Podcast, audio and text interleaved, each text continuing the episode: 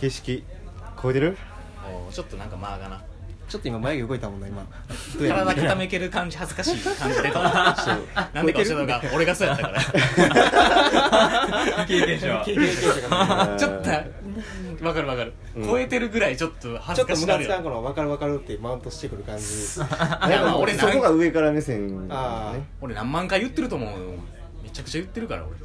まあまあ言ってないですけどね。そうですね。この番組はですね、世の中のあらゆることに対してひねくれまくるそんな番組になってます。前回に引き続きちょっと忘年会の回でいろんなゲストに来ていただいてます。よろしくお願いします。はい、お願いします。で前回からま引き続き友人の話をずっとしてるんですけど。あります。まあなんか最初話し出した時にその期間っていう話と、うん、まあ。次やっていく、はい、どんなことをやって共感してもらうかみたいな話があって、はい、なんとなく期間の方はいろんなキーワードが出たような気がしてて、はい、でちょっと次は、まあ、その共感の部分というかその今やろうとしてる、まあ、道具をテーマにしたプロジェクトについてなんか話していきたいなと思ってるんですけど、なんか言うじゃんなんか言うじゃん怖いですね何か有事ある、うん、まあなんかその道具ってざっくり考えてる方向性みたいなことを、まあ、全然仮なんですけど、はい、言うとそのなんかこれ見せた方が早いか、こういうダイアグラムみたいなものを考えてて、まあ、職人さんが真ん中にいると、でも結構有事が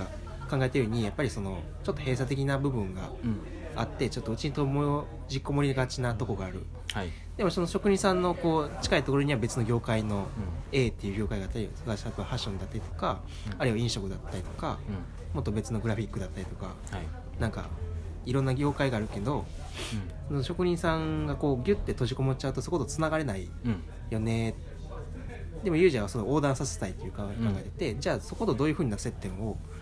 持たせられるかって考えた時に道具っていうフィルターというか、まあ、大きい円を作ってあげたらそこで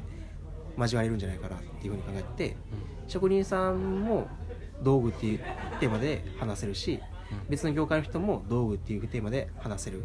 なんか誰にとっても共通言語としてなんか道具があるのかなと思ってて、かつ職人さんが特に強いっていう意味でなんかすごい領域なのかなと思ってて、まあ、こういう道具っていうテーマとして職人さんと別の領域が横断していけるきっかけになるんじゃないかなっていうところで考えてると。でなんかこう、まあ、具体的に何しようかみたいな話はないんですけど、なんかユージなんかあるあないんですけどそうですね、なんか道具っていう道具、まあ、職人さん同士で僕もほんまに原体験で言うと、まあ、ほんまに知らない人同士でも道具いっこあったらあんまりコミュニケーション取れるっていうのが職人同士で、プラス職人さんの仕事って道具を見たら分かるみたいなっていうのは昔からもう何回も多分言ってると思うんですけど、そういう風潮もあったりとかして、いかにその人の性格が出るかっていうのがまあ目に見えて分かるんですけど、あいっこの分かりやすい物差しみたいなだと思うんですよ、職人さん同士の道具っていうの。なおかつお客さんも昔はそういう道具とかを 見, 見たりとかしてたみたいなんですけど、今はそういうのは全くないんですけど、なんかそういう部分での、うん、と道具のそのその人の評価とか物差しとか性格とかってど意外とどの分野にも通ずるんかなとか思ったりしてて、例えば靴の方とかでも道具とかどういう風にあこの人綺麗にしまってるなとか散らしてるなとかってあると思うんですけど、なんかそういうのって多分性格とか人間性とかが見れるのが唯一の道具とかコミュニケーションとしてなんかツールなんかなと思ってて、なんかそういう意味で道具ってかなりうんともしかすると領域を横断するための一個のツールなんかなとは思ってて、テーマとして、うん、道具ってなんかないっていうあれですよねいやなんかどうっていうのが今ざっくり考えてるようなことなんですけど、はい、なんか直感どう思いますっていう、ああそれも聞きたいですね。確かに確かに直感的に、まあ、単純にコミュニケーションのツールになるっていうのはすごく僕も思ってて、それこそあの、まあ、靴作る上で刃物を使うんですけど、はい、やっぱその刃物って自分で研ぐんですよ、はい、でその研ぎ師を店のまあ、店頭というか、まあ、店が狭いんで、うん、外からでも分かりやすいところにこう砥石をこう水につけておいて、はい、でそれで作業してたら、それを見てお客さんが来たことがあって、えー、でなんかあ靴磨くつもりじゃなかったけど、なんか砥石あったからちょっと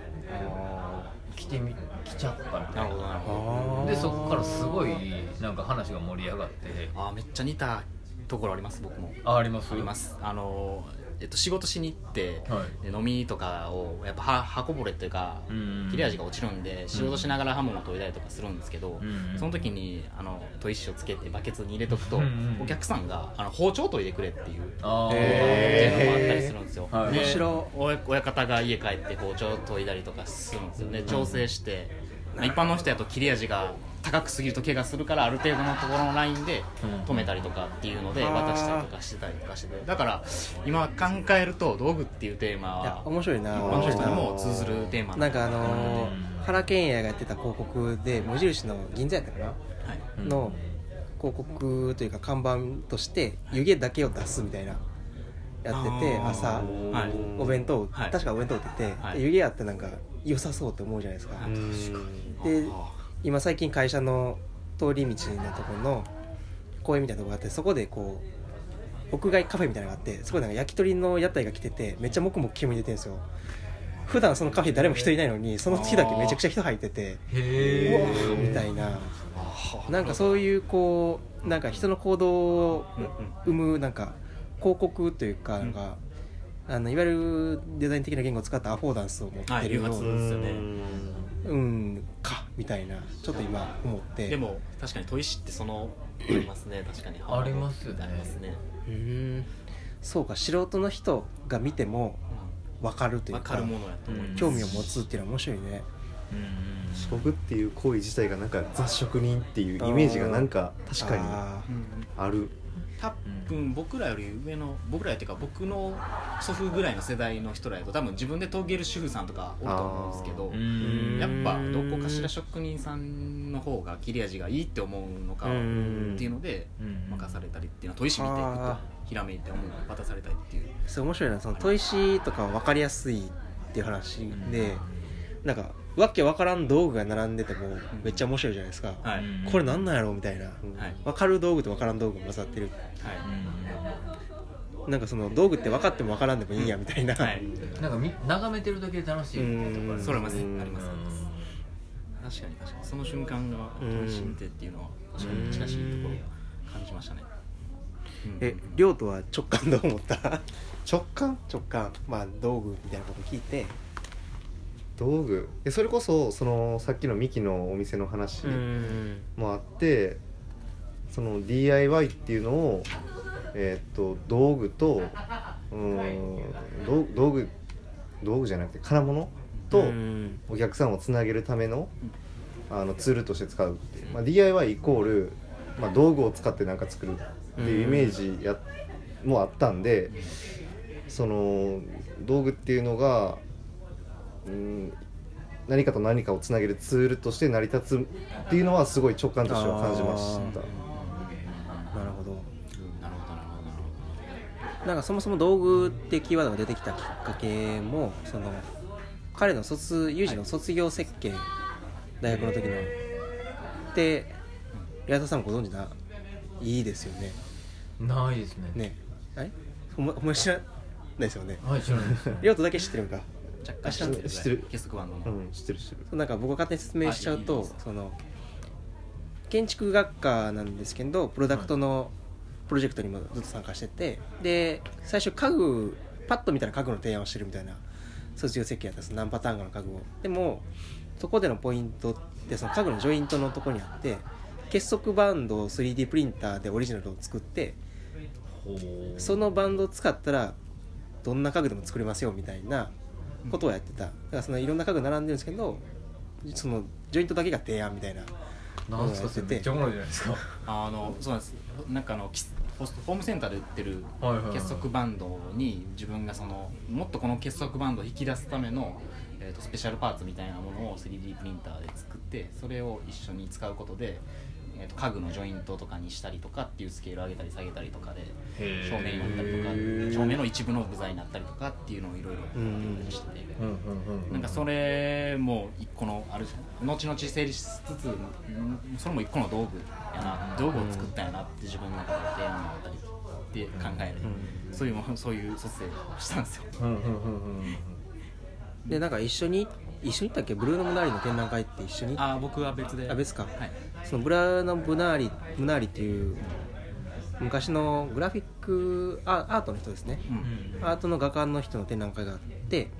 で行ったんですよ、興味があったんで。そしたらその、まあ、やっぱり展覧会なんで年代順にこう作品が並んでいくというか、うん、でずっとアート作品が並んでて、最後の方でなんかスタンプが出てくるんですよ、うん、絵本とスタンプが出てきて、それはそれ作ったきっかけ孫が生まれたからっていうきっかけで作風が急にガラッと変わったみたいな、その孫に対して何を残せるかっていうのを急に考え出して、で絵を描くっていう楽しさをちゃんと伝えたいみたいなとこで、でも絵って技術を持ってる人しかできないもの、それが本当はそうじゃない、絵の描く楽しさっていうのは技術じゃなくて誰でもできるんだよみたいな、誰でも感じるものだよっていうことを伝えるために、そのムナリ自身がデザインしたスタンプを作って、そのスタンプを組み合わせただけで絵本ができるよっていうので、そのスタンプをいろいろ作って絵本を何冊か作るみたいなことをやってて、それと全く一緒やなって思って、ユージがやってることってあ、え、すいませんなんかちょっとゴリラが乱入してきたけどっていう意味ですごいパッて僕とユージの中でそれ、あ、それは道具なんやっていうのにつながって、でその時はこういう話もなかったんでつまられたんですけど、今ここでもう一回復活して、道具なんかあるんちゃうのみたいな。そうですね、で自分がやってきたことも道具なんでやったんで、うん、テーマとしていいかなっていうのをちょっと引き続きいいですかまたお会いしたいと思います。ありがとうございました。ありがとうございました。